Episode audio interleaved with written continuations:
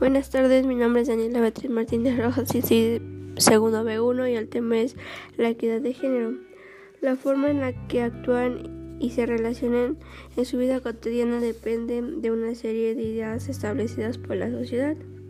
El género es el significado social que se otorga al derecho de ser mujer u hombre que se define a los límites de lo que pueden y deben hacer una u otra mujer género, el género no es lo mismo que el sexo de la persona, el cual corresponde a las características anatómicas y fisiológicas con las que nacen, se les nace. Las mujeres tienen senos, vulva, vagina, útero y ovarios. Los hombres tienen testículos y pene.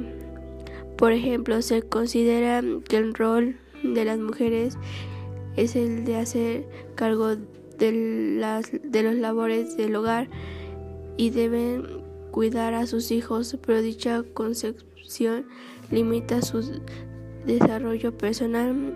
Esta desigualdad se, se provoca en grupos, instituciones y gobiernos exigen y promueven la equidad de género, participando el principio de que hombres y mujeres son iguales ante la ley y ante todos tienen el mismo derecho de realizar física, intelectual y emocionalmente para, cual, para alcanzar las metas establecidas en su vida. La equidad de género busca equilibrar las condiciones entre hombres y mujeres para que participen en todos los ámbitos de la sociedad.